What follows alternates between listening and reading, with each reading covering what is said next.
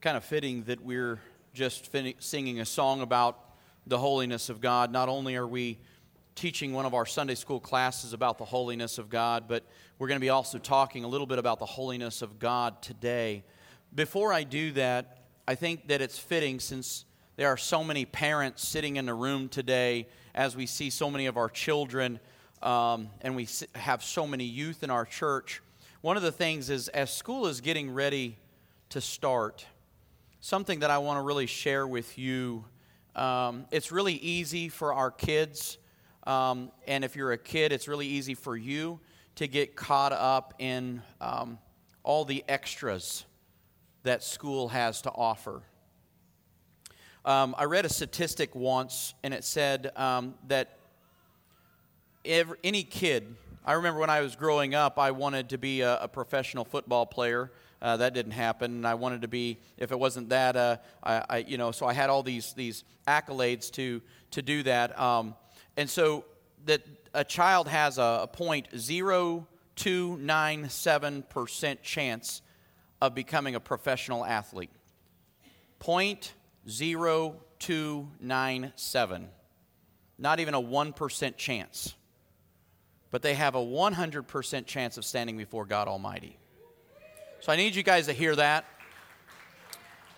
Um, you know, I love that my, my, my kids do play sports. Um, but one of those things that we always have to make sure that, that God stays in a proper place. He's number one. And everything comes after that. I don't know if you know this, but 75% of teenagers from the age of 16 to 25, 70% or 75% drop out of church during that stage of life. And they often say, well, why did this 75 leave? But they did a great statistic of why did the 25 stay. And out of, there was five major reasons that they kept seeing circulate between the 25% of youth that stay in church. Two of the five had to do with their parents going to church, serving in the church, and having dinner at home. So here's, I don't remember all of them. Uh, I wasn't planning on saying this, but you know, that's kind of what happens with squirrels. So the, one of them was that, that at least one time a week they ate as a family around a table. That was one of the, the, the, the commonalities between this 25% of kids that stick in church. That, that some point during the week, they have a spiritual experience in their home like with their family, whether the parents are sitting down and having a devotional time with them or they're sitting around discussing maybe the service afterwards.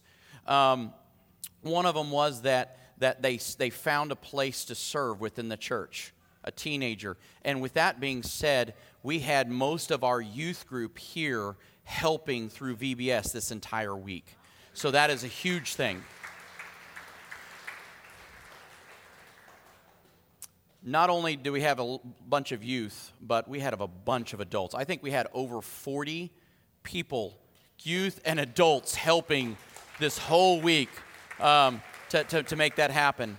But, um, but it was interesting to see that the family was so, the parents were so impactful on the kids sticking with church after the age of 16. Parents, you're the key. It's, it, a youth minister can't make the kids keep coming. The, a, a, a church, no matter how great its worship is or how great its preaching is or any of these things, you have a greater impact on your kids' lives than I do, or Pastor Paul, or the worship team, or anyone else. You are their parents. They need to see God in you and why it's so important, and then they will continue to worship long after. So, today, guys, we're in the Victim to Victor series. This whole month, we've been focusing on going from being a victim all the way to being a victor. What does that look like, right? So, um, today, we're going to have the, the title is this Know God, Know Thyself. Today is about discovering our identity in God rather than in our own insecurities. So um, I did this for my daughter. Partially, the, the, the, picture here is for, for my daughter. She goes, Did you really put, what was it, Elsie? Is that Elsa? Is that Elsa? I just, I didn't even know. I was just like, I just needed a before and after picture, and I guess I did something right. So, um, but here's the deal is before we start talking about our identity, one of the things that we really need to do is, is understand our emotions and our feelings, right? Um, most guys don't like to talk about emotions and feelings, and, and usually that's a, a big topic in among the, the ladies. Um, so here's the thing I got to be careful there because I'm making sure I know where my exits are. But um, feelings are powerful, all right? Feelings are not bad, okay? Your, your, your emotions are natural and they're wonderful. Um, they're a part of life. In fact, they add color to our world. That's why this picture's here. Black and white is not as color, like, color just does something. And, and that's what our emotions do. Your emotions add color to life. Sometimes there's a little bit of extra too much red in there, you know, the, the, the anger part of it, you know, so if we were going to put a, a color to it. Um, but world, the, our life is a lot better with emotion than without. And you know, I know that some husbands are like, yeah, "Speak for yourself, sir." You know, I mean, but but here's here's the deal: is um, does any husbands out there have a fiery one on their hands? Not that are will. Okay, only one's willing to admit it. See you on the couch, buddy. See you on the couch. I was like, Angie, I can't believe you didn't have like three arm, you know, like every arm. And but here's the thing: is is it's the other way around there. But um, so so, so here's the deal though, is I, I started thinking, you know, man, what would life be like without that little fire and spice? I mean, man, if there was no emotions, even though the over emotions aren't great, but can you imagine what life would be without emotion? Think about that for just a moment. What would it be like? Because sometimes we're like, man, I wish she was less emotional. Think about if she didn't have any emotion. That would be terrible. I'd rather have a little bit of fireworks from time to time than dull, right? I hope so. Uh, maybe I'm the only one. Was like, I am. I'm checking out of this sermon right now. Um, but here's something else I want you to guys to know about um, about worship or about emotions. Without emotions, there's no worship. You can't worship God without emotions. Now, on the other side of that, if you're only emotion, you're not worshiping either. I mean, there has to be a balance in there, but if you don't have any emotions, how can you express love if there's no emotion involved? We can go to a point where we're only emotional, and that's not healthy either. But man, God created us in His image, right? So if He created us in His image, God expressed emotions at multiple times throughout the Bible. And a part of our image of Him is that we have emotions too. We have emotions and we express our emotions. Granted that God does it a lot better than we do, His is perfect. right? So, all right, so here's the thing. There we go. I was like, we didn't change over here. So, your feelings will often, here, here's the thing about your feelings though, your feelings often determine how, all right, how you interact with, with people, how uh, much money you spend. Sometimes when we're in a really good mood, we maybe shouldn't have the checkbook in our hand, right? Man, I feel really good today. Let's go shopping, you know. So, um, but a lot of your feelings will determine how you interact with people, how much money you spend, how you deal with the changes um, and challenges of life, how you spend your time. Your emotions are involved in just about every part of your life. And, and we need to learn how to deal with our emotions, or your emotions will deal with you. So we need to have control in our life. But here's the other thing is a lot of people, especially men, like to suppress their emotions. Just shove them down real deep down inside. And then one day, um, they just explode like crazy. It, none of you guys ever done that, right? I mean, there's a lot of times people like to suppress it and push it down and push it down. Here's the deal when you don't deal with your emotions well, you will go to unhealthy coping skills alcohol, drugs, video games like that. Video games and Facebook, sometimes that would be called fantasy. What we do often when we can't cope with things, we check out in the fantasy world. So maybe that's where you watch YouTube videos for hours, or you get lost in a TV show series, or you play video games. But these are all different coping skills. And food is another coping skill. We have all different kinds of coping because we haven't learned how to deal with our emotions. So our emotions are getting out of control. We don't know what to do, so we withdraw, we get drunk, we do drugs, we do something unhealthy to try to figure out how to mask our emotions or let our emotions out. So you might be saying, Pastor, what does this have? What does the feelings have to do with my identity? a lot more than you're aware of. Our emotions have a lot to do with our identity. Um, most of our identity is developed in these four areas things I love about myself, things I hate about myself, how I think other people feel about me, and my insecurities. Think about that. How what, what, what do i what do i what feelings do i like about myself?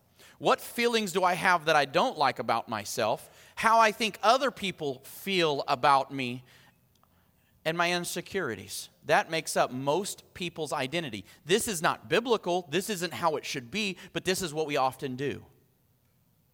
This is where many of us many of us live in this place well insecurity by definition is this it is a feeling. Insecurity is a feeling. And guess what? Every one of us have insecurities. You may not um, have a, a major insecurities, but we all deal with insecurity because insecurity deals with inadequacy, not feeling like we're good enough, uncertainty. Here's the deal.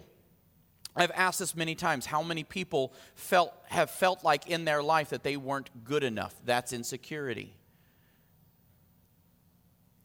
Many of us have a fear. How many of you men in this room, and I'm, gonna, I'm just going to pick on you because usually I, you know, I, I want to even this out so that n- none of the ladies feel like I'm always picking on them. I would rather pick on the guys, anyways. Um, how many of you men have a fear of failure? I'm so afraid of failure. I don't want to fail. That's insecurity. Fear of failure is insecurity. I just wanted to make sure that the men didn't think, well, he's talking about the ladies today. I'm not talking about the ladies, I'm talking about everybody. Everyone deals with insecurity. And the problem is, is that so often we hold on to the insecurity and then we put our identity on top of insecurity as a foundation. We feel insecure of how we look, what we have, what we don't have, where we work, where we don't work. And here's the deal. As we go, um, we don't feel like we're good enough. We feel like we're unworthy. That list goes on and on and on. And here's the reality is all of those things i don't feel good enough. I have a fear of failure. I feel like i'm inadequate. All of these things revolve around um, expressions expressions of insecurity. But the root of insecurity is when we build our, our identity on an insecure foundation see a lot of times we express I don't feel like I'm good enough. I feel like I'm inadequate. And I can't tell you how many times we've, we've had like evangelism classes, right? We've had these evangelism classes, and then all of a sudden, we're like, I don't feel like I'm adequate to do this. Well, that's an insecurity. And so often we pile these insecurities and we put them down there and we allow them to make the foundation in which our identity is stacked on top of. And then we wonder why our life doesn't really um, work right. Okay? Because your identity will impact everything that you do in your life. How you view yourself will impact how you think about others, how you feel about yourself, and how you feel about God. It, it, it affects everything. And there's going to be some people who say, Well, I'm not insecure. Okay, good. I'm, I'm glad. I hope so. Because some of us will even go and say, My identity is secure in Christ, right? How many of you would say, hey, I know that I am secure in Christ? Like, right, right? Most of us would say, I know I'm secure in Christ. I know. How many of you would say you know what God has even said about you? Right? I mean, how many of you know that the Bible says that you were chosen? Right? How many of you also would know that it says that I'm a child of God? All right, John 15 says that I am a friend. I'm a friend of God, right? We know these things, right? How many of you know Psalm 139, which we're going to study today, says that I'm fearfully and wonderfully made? How many of you know that? God made you. So here's the deal most of us sitting in this room know a lot of these things. So then, where in the world and how in the world does insecurity come into our life? If I know that I'm a child of God, how then am I afraid to fail? If I know that I'm a friend of God, then how do I walk around feeling rejected and unworthy and unwanted? And yet we do, don't we? Because I want you to see something. Knowledge and belief are not the same thing as faith. You know God says I'm a child of God. I know I'm a friend of God. I know that the Bible says I'm fearfully and wonderfully made. I know that. And, and because it's God's word, I believe it, but I'm not accepting it for me. See, we cut, we, we know that, hey, we know, God, you, we know that you said this. We're not saying that you didn't say it. And we believe it because it's God's word, but I don't really think that you know who I am. I really don't know that you know all of the things. Here's the deal God knows. All right? And yet he still went to this, he still sent his son to the cross for you. He knows. So you can know God's word in your head and believe it in your heart, but if you don't put it into practice daily, it's not of value to you. So many of us do not have this as a value to ourselves. We, we know what it says. We could even quote it. We probably even can say where it's from. We, we, we, we put it in our head, we put it in our heart, but we don't put it into practice. Well, what does the Bible say about faith? Faith without deeds is what? Dead. It's not real. So, guys, I'm wanting you to say, hey, I need to take my knowledge of God's word and I need to take my belief that God is true at his word, but I need to stand on that. I need to live that. I need to accept it. And you may have to remind yourself what God said about you every day until you finally get it through your thick skull. Right? Because some of us have pretty thick skulls in this room. Just ask your spouse. You don't believe me. So, listen to me on this though. If you don't put God's truth about you into practice daily, your identity will be secured in two things affirmation from yourself and in the approval of others. You guys hear me on this, right? What happens is this if you don't believe God and what He says about you, then what you will do is you will then build your identity on what other people say about you or how you feel about yourself. You can't have it both ways. You can't, hey, God, I want my identity to be secured in what you say about me and care about what everybody else in the world says. But isn't it easy for us to get stuck in the approval of others? How many of you really like to be liked? Right? Any of you that has that outgoing personality, you want to be liked. I want to be. Here's the deal as a pastor, I like high approval ratings. I like that. But if I build my identity on what everybody likes, then I'm less concerned on what God likes and what God wants. And here's the most dangerous part is if you are left to yourself and you cut God out of the equation and what he thinks about you, and you cut out other people who are building you up and you're left by yourself, you could pretty soon create a pretty poor self image of yourself, can't you?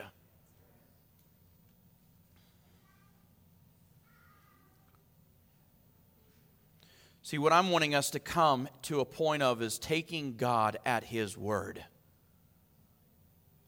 Stop taking your word about yourself and put God's word above your own word.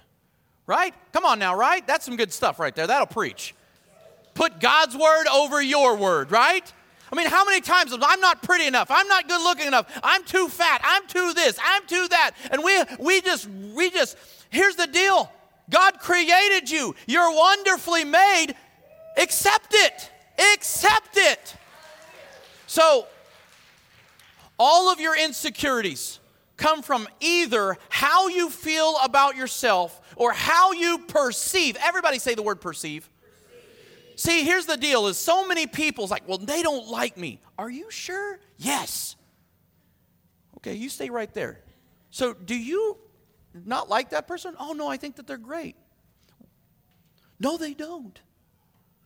See, what we do is we have such, because we have a bad perception of ourselves, we think everyone else feels the same. You allow your word to trump everyone else's word, and you allow your word to trump God's word. That's why we keep finding ourselves coping with alcohol and drugs and food and, and fantasy living and all of these other things. We find ourselves trying to withdraw from our life because we're not happy with ourselves because we believed us at our own word about ourselves. God's word trumps everything.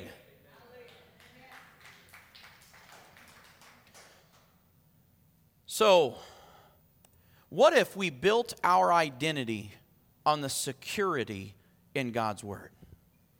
Wouldn't that be a matter? Instead of how I feel about myself, I take God at His Word. What if I took God at His Word instead of how I think other people see me? What if I just stood on God's Word? So, what I want to do today, okay, so what I want to do is I want to teach you about who God is, if I can know who God is, just in, in what we're going to look at is, is seven attributes of God, just seven of his hundreds of them. We're just going to look at seven. We're going to go pretty quickly through this, but here's what I want you to do. If I could just take these seven attributes, I could begin to find ways that his attribute overcomes my insecurity. His security and God knowing who. Do you think God knows who he is? He knows that He's sovereign. God's not like, well, am I sovereign today or is that tomorrow? Which day am I on call? God is sovereign and He is secure in His sovereignty. Therefore, I can be secure in His sovereignty. When we figure this out, it can be a life changer so that we quit playing the victim card all the time. You see, if I keep saying, oh man, I'm a mess and God doesn't love me or no one loves me, and we keep playing the victim card, you're never going to live the life that God has chosen for you. And you miss out. It doesn't mean that God doesn't love you. It doesn't mean he, he just like, I'm going, you fine, you. No, it means that you keep putting yourself in a ditch. God's not putting you in the ditch, you're putting yourself in a ditch. You keep digging the hole and jumping in it. God's not shoving you in a hole. He's saying, get out of the hole, quit playing in the mud. I got plans for you. So, God is sovereign. It is the, it, this is the his sovereignty is the most central attribute of God. It's his most central thing. And out of his sovereignty, everything else come out of. Sovereignty means this he is the king. Okay, when you think of sovereignty, you think king of all kings, lord of all lords. That's who he is. He is never not in control. There's never a time where God's like, oh, whoops, I probably should have done that. Mm. See, sovereignty was one of the most powerful attributes that helped me understand when my son got sick. When he got sick and he was diagnosed with terminal cancer, I was surprised. But you know who wasn't surprised? God, because he's sovereign. He's not like, whoops, I stopped looking for just a moment. How did that happen? God is never not in control. Do you guys understand? He's never not in control. God's in control. So, so if I was going to defeat an insecurity, when my life feels out of control, I then can surrender my life to the one who is in control. Isn't that amazing just to think about? Like, man, when I feel like I'm out, this is out of control, stop. Stop overreacting.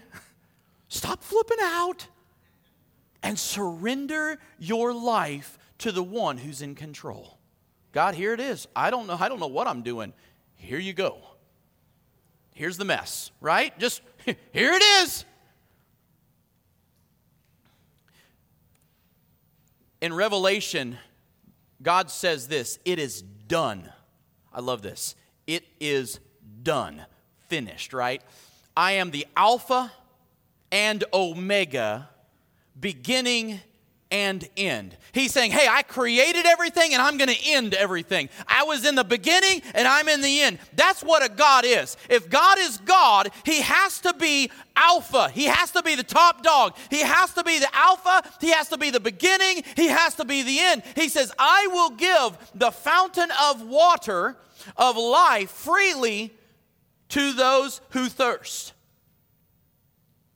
Who he, who he who overcomes shall inherit all things, and I will be his God, and he shall be my son. Now listen, but the cowardly, unbelieving, abominable, murderers, sexually immoral, sorcerers, idolaters, and all liars shall have their part in the lake of fire burns with fire and brimstone, which is the second death.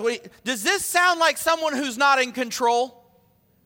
Does this look like I'm like, I don't know what's going to happen to you. I can only help this person. What God is saying is, I'm the beginning, I'm the end, I'm the creator, and I'm the judge. I'm going to give heaven to the those who believe in me, and those who don't, they get hell. He's not saying, hey, I'm in control of the good guys, and the devil gets the bad guys. God is in control. He's in control of both destinations because he's the judge. He doesn't just say, hey, all Christians come over here. I don't know what's going to happen to everybody else because then he's not sovereign. He says, no, I know exactly what's going to happen.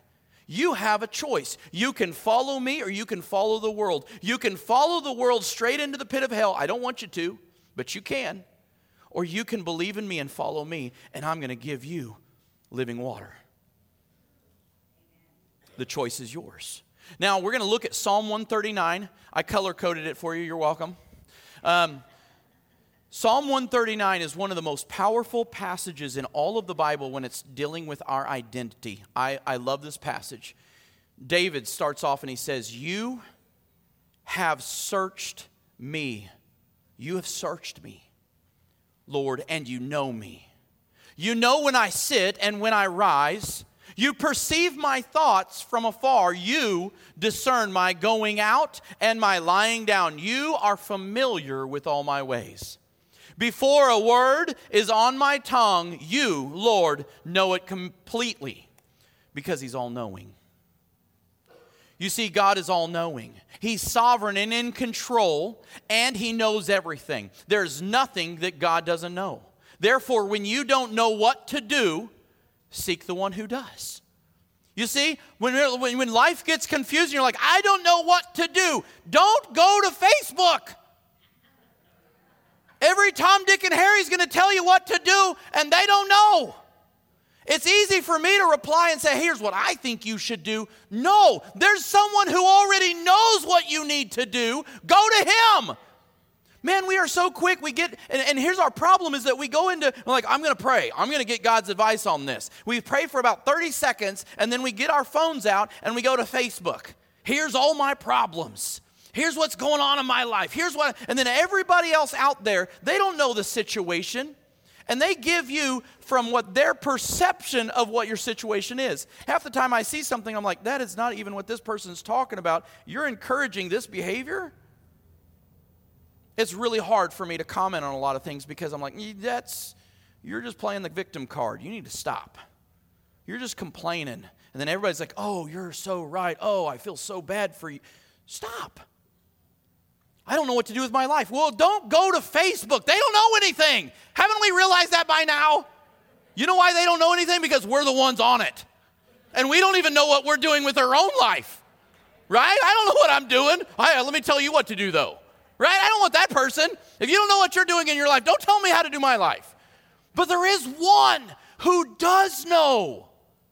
And when I don't know, I go to him. Here's what Hebrews 4. I love this. Nothing in all creation is hidden from God's sight. Nothing. Nothing is hidden from God's sight.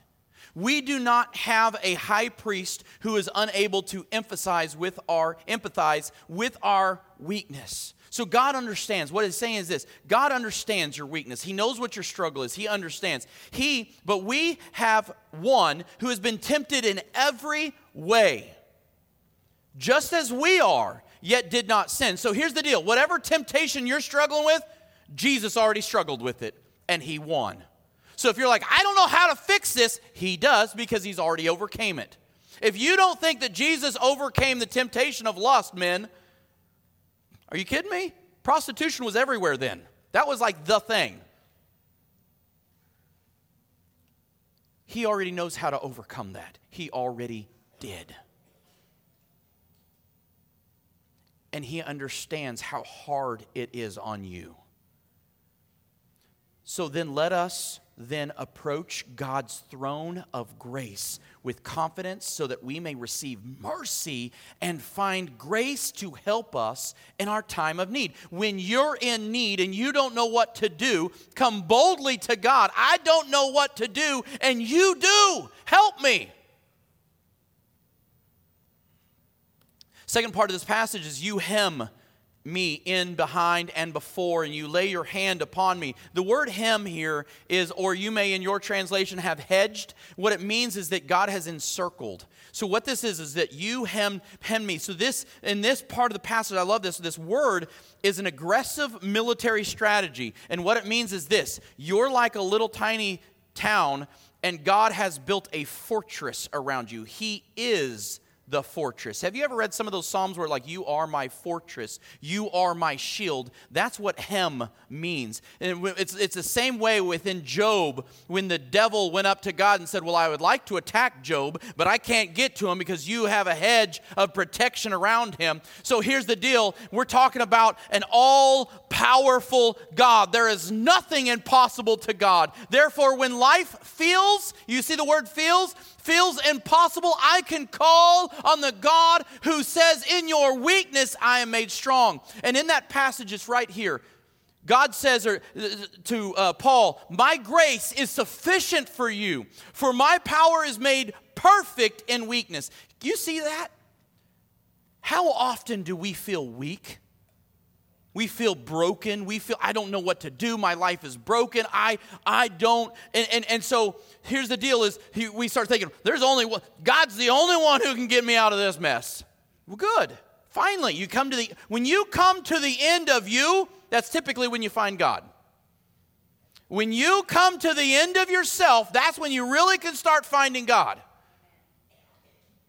we got to remove all pride. And then Paul replies, That's why, for Christ's sake, I delight in weakness.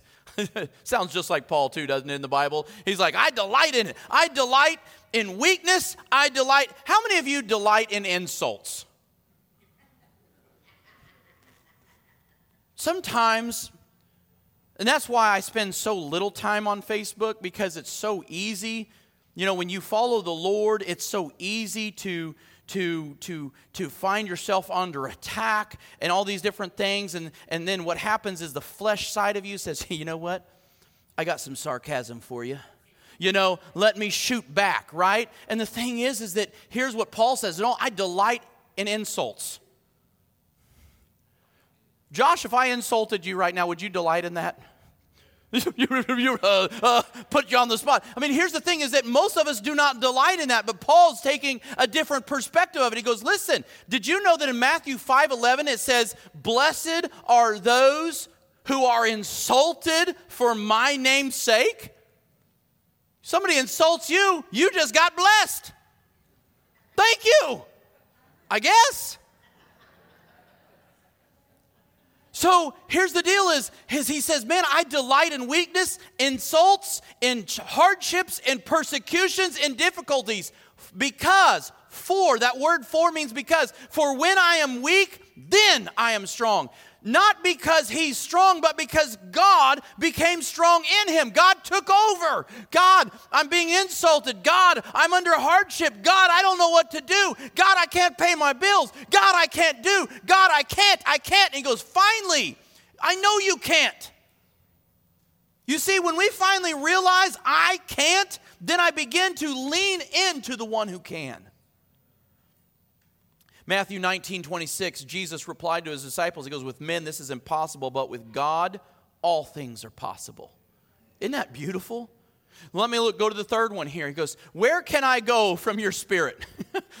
Where can I flee? Ask, ask Jonah, right? Jonah tried to run away from God. It did not work. He got eaten by a fish. I'm just saying if you get if you try to run away from God, just don't go near the water. Where can I go from your spirit? Where can I flee from your presence? If I go up to the heavens, you're there. If I go and make my bed in the depths, you are there. If I rise on the wings of dawn, if I settle on the far side of the sea, even there your hand will guide me. You see, God is all present, God is always there. When you feel rejected, some of you in this room feel like no one likes you, you don't have friends. I can promise you, you always have one friend. You may have no friends of an earthly state. I can promise you, you have one. God is always there. If you feel rejected and alone, remember God promised that He would never leave you nor forsake you. Check this out Deuteronomy 31 8.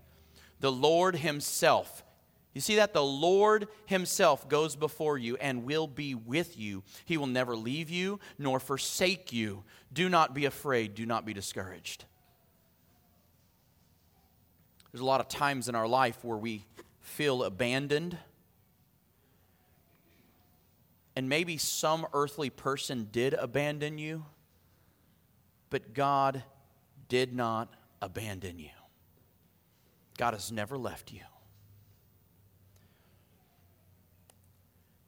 If I say, Surely the darkness will hide me, and the light become night around me, even the darkness will not be dark to you. This is an interesting thing. Even the darkness will not be dark to you. The night will shine like the day. So he's saying, I'm in the night. I'm in the darkness. My, my life is caved in and I'm surrounded by darkness. But even to God, darkness isn't dark. It's amazing how Jesus said, I am the light of the world. So even when we're in dark, we're not in the dark if we're in Him, right? You see this? This is where I want to talk about is holiness. Holy literally means to be set apart. God is holy. The Bible actually says that he is holy, holy, holy. The three, the stating of it three times in a row means that it is so sep- it's a complete number. 3 and 7 are complete Hebrew numbers. So what this means is this is that that his holiness is perfect. It's complete. Doesn't lack anything. He's consecrated, he's dedicated, he's set apart. So when I feel stuck in the world, I can reach out to the God who's set apart. Have you ever gotten to a place in your life and you're like, I am stuck? And it's usually I'm stuck in sin, right? I'm stuck in sin and I don't know how to stop. I don't know how to get out of it. I'm just held, I'm stuck, I'm enslaved to it. And here's the deal God is set apart from that. And if he is sovereign and in control and all powerful, do you not think that he doesn't have the power and the strength and the wisdom to help pull you out of that and to put your feet on solid ground? Right? You see, a lot of times we forget that he's a holy. He says, I don't want you stuck in sin. Guess what? Neither do you.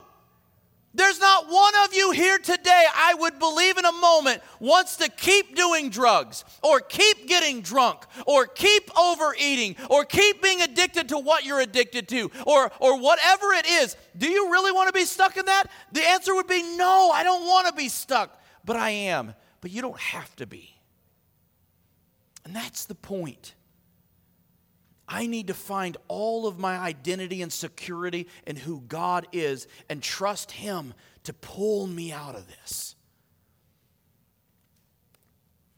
Because Jesus lives forever, His priesthood lasts forever. Therefore, He is able once and forever. Everybody say once and forever.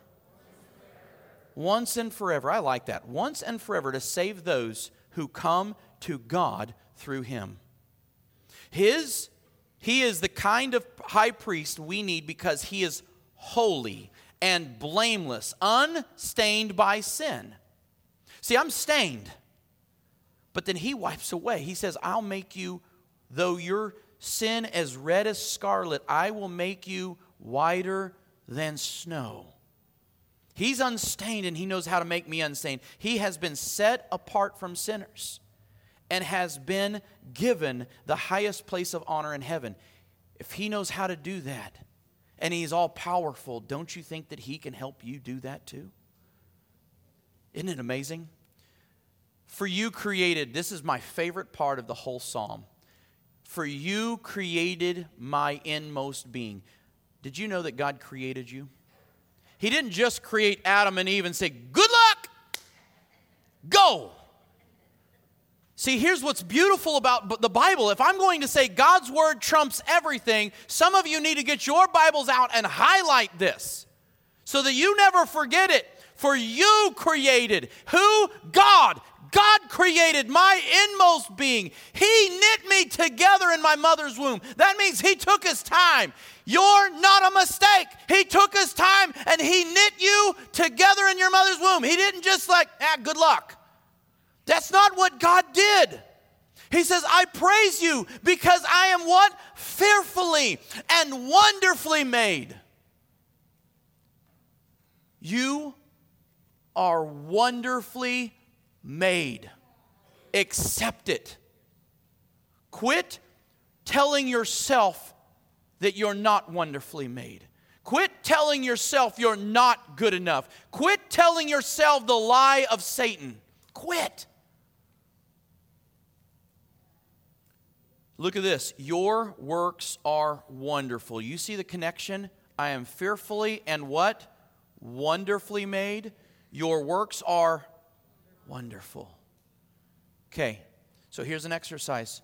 Most of you spend so much time telling yourself that you don't like yourself, that you're not pretty enough, you're not this enough, you're not this enough. So I want everybody to repeat after me. I'm going to say the whole statement. I'm, I'm going to say, I am wonderful, and then you're going to say it. I am wonderful. Now, what if you got up every day and you started reminding yourself who God has, what He's already said about you? would it maybe change the way you treat yourself? Maybe? My frame was not hidden from you when I was made in the secret place. When I was woven together in the depths of the earth, your eyes saw my unformed body. All the days ordained for me were written in your book before one of them came to be. God knows your last day before your first day ever started. God knew the exact day He was going to take my son home. I didn't, He did, because He's sovereign, He's all knowing, and that's was my son's home going. I cry because I miss him. I don't cry for him. He's way better off.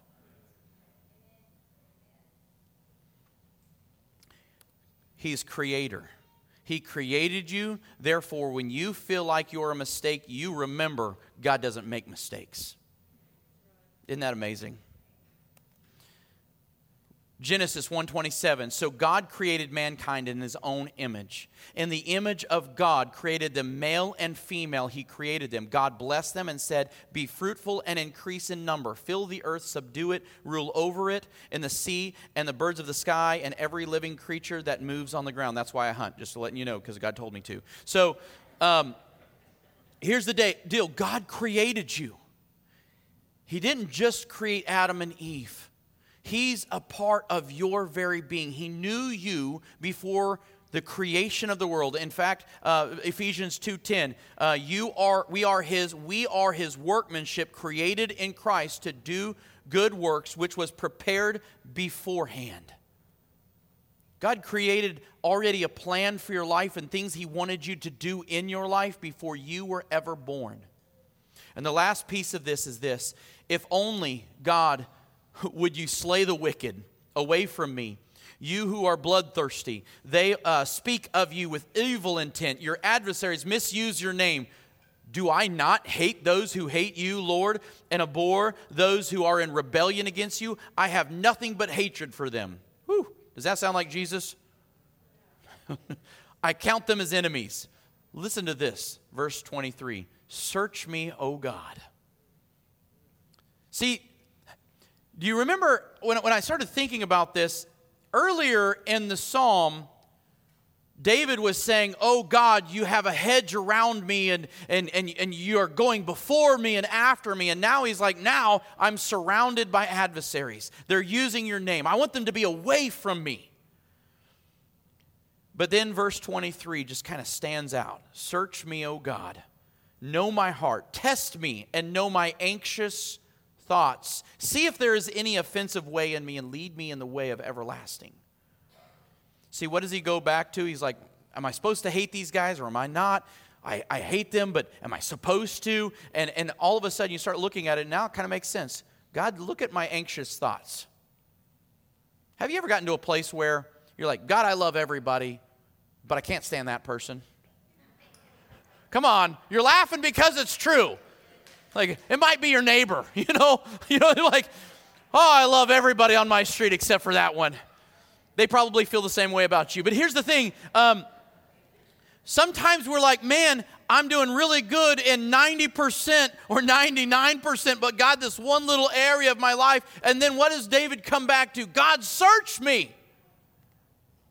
Because my, my, my feelings and my thoughts and my heart can be deceiving me. It could be leading me down a road. Because you know what? Somebody, somebody attacks, you know, like if somebody attacks me my wife is ready to burn somebody's house down. Like, I'm just warning you, don't do it. Don't do it. You know, and, and the thing is the same way, right? I may say this to you, but no one else gets to. You know? I mean, so so here's the thing is that sometimes we we can lose sight of who God is, but I want you to know something about God. He's never changing. Jesus is the same yesterday, today, and forever. He's the same. I don't have to worry about his, his, him, him and who he is changing. God doesn't change. My circumstances change. But God doesn't change. When my life feels like it's changing all around me, I can rest in the God who never changes. And you know what? He doesn't ever change how he feels about you. In Romans chapter 8, it even says, What can separate me from the love of God? And the answer is nothing. Life can't separate you from his, his love. Death can't. Angels can't. Demons can't. Nothing in this world can separate you from his love. See, that's never changing. His love for you never changes. So here's the deal. I, I like to say this, and I like this. I hope you memorize it one of these days. I no matter what I do, God's not going to love me more. So I could preach every single moment of every single day, and He's not going to love me more. And I could walk away right now. I could shut this thing. I could walk out and I could curse the church and curse everything and walk out the door and say, I quit, and God won't love me less. Why? Because His love's already perfect. Just like you love your children, whether they're doing the right thing or not the right thing, you love them anyways. And His love is even better than my love. He's never going to stop caring about you, and He's never going to stop loving you, and He's never going to stop chasing you. Psalm 119, 11. I have taken your unchanging word as an eternal heritage. So, what else doesn't change? God's word. So, when it says, I'm fearfully and wonderfully made, it's never going to change. Come on now, right? Everything that God has ever said about you is never going to change. He's not going to take out of the Bible, I chose you. I redeemed you. You are a child of God. He's not going to take it out. It's unchanging. That's my heritage. I get to inherit an unchanging word from an unchanging God, like in Malachi 3 I, the Lord, do not change. Jesus said, Heaven and earth will pass away, but my words will never pass away. Hebrews 13 8, Jesus Christ is the same yesterday, today, and forever. It's the same God. He doesn't change. So when He says He's all powerful, He's not all powerful only on a Sunday during this little time that we have. He's all powerful 24 7. Seven days a week, 12 months a year, 365 days in a year. So where do we go from here? This is where we're gonna this is where we end. Coming right back to those passages. Search me. So here's what I want us to do. I want to encourage you to go back and maybe make some notes at some point about these different attributes so that you can really get familiar with who God is and understand that His strengths overcome all of my weaknesses. But today, I want us to ask this of God search me. I want you to let God in, not just a piece of your life. We have such a habit of saying, God, I'm going to give you most of my life. I'm saying, I want you to give God your entire. God, you have the basement and the attic. You got everything that's in my closet. Now, God, I'm given, search me, know me, test me, see where my anxious thoughts are coming from, see if there's anything offensive in me and lead me. Every head bowed and every eye closed.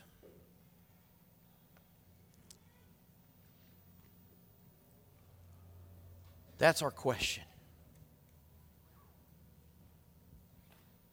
We're going to bring the lights down in here a little bit, and I just want you to ask this, this, this verse God, search me.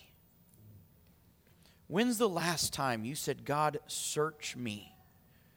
See if there's anything that's in me right now that doesn't belong. Test my anxious thoughts.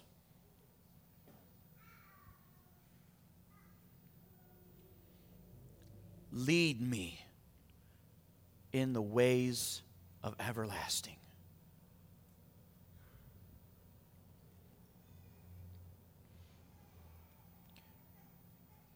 we may be in a place where we need to give our life to Jesus Christ.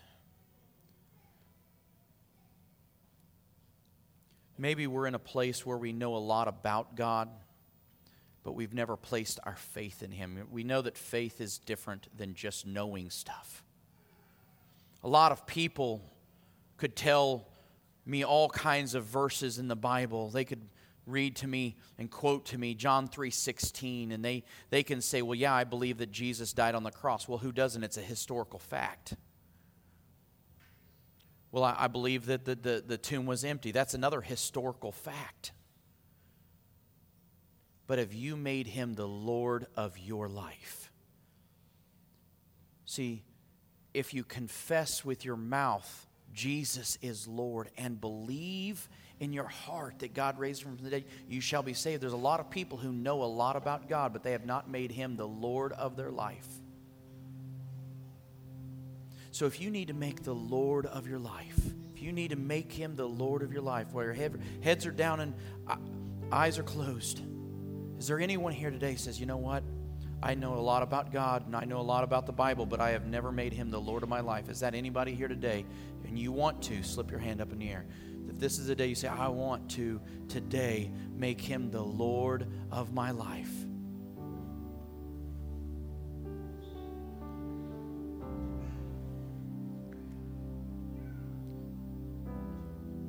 Every head bowed, every eye closed. If you got your hand up in the air, I'm going to ask you to stand up.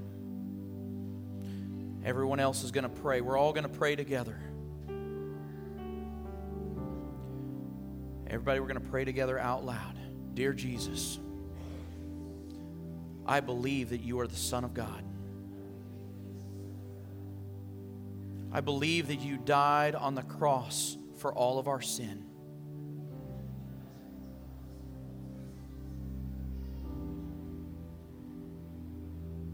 I am a sinner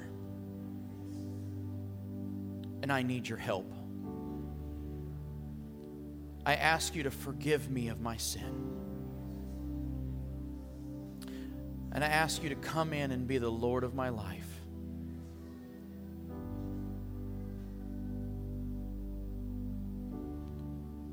Thank you, Jesus, for saving me.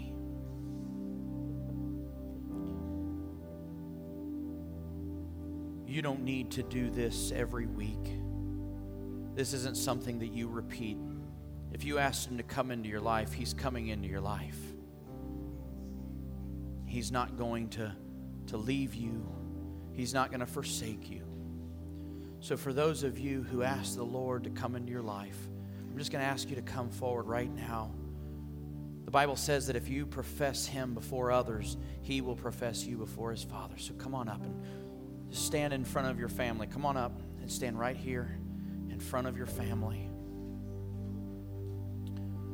See, when you look out, these are your brothers and your sisters.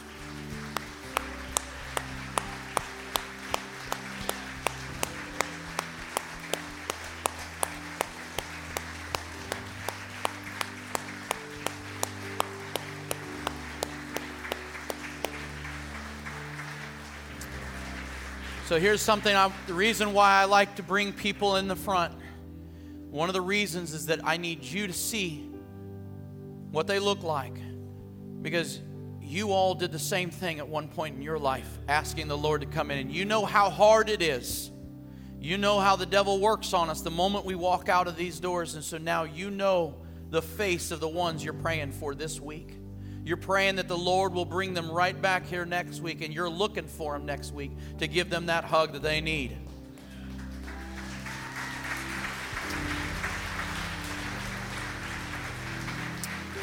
Thank you guys so much. Thank you guys so much. I'm going to be here, and if you guys, any of you guys need to visit a few moments after the service, Pastor Paul and myself will be available to answer any and more questions. But now I want you to know that the altar is open, and maybe there's some things that we need to lay down at this altar. Maybe there's some stuff, there's some anxieties that we've been carrying on. Maybe we've been carrying some lies. Maybe we've been carrying some lies that the devil has been selling us for years. So, right now, this altar is open. You need to come and lay some things down. Come and lay it down. But what our goal is, is that when we walk out of this room, we're going to take God at His word and we're not coming back to this place. We're not coming back to the place of believing that we're not good enough, that we're unworthy. No, we're leaving that here. Place your fe- fe- fears of failure at the altar today. If you have the fear of failure, put it down. If you feel like you're, you're going to let everyone down, you put it down. Put whatever fear, whatever anxiety, whatever insecurity you have, come lay it down and you leave it here and you stand on God's word and who He is.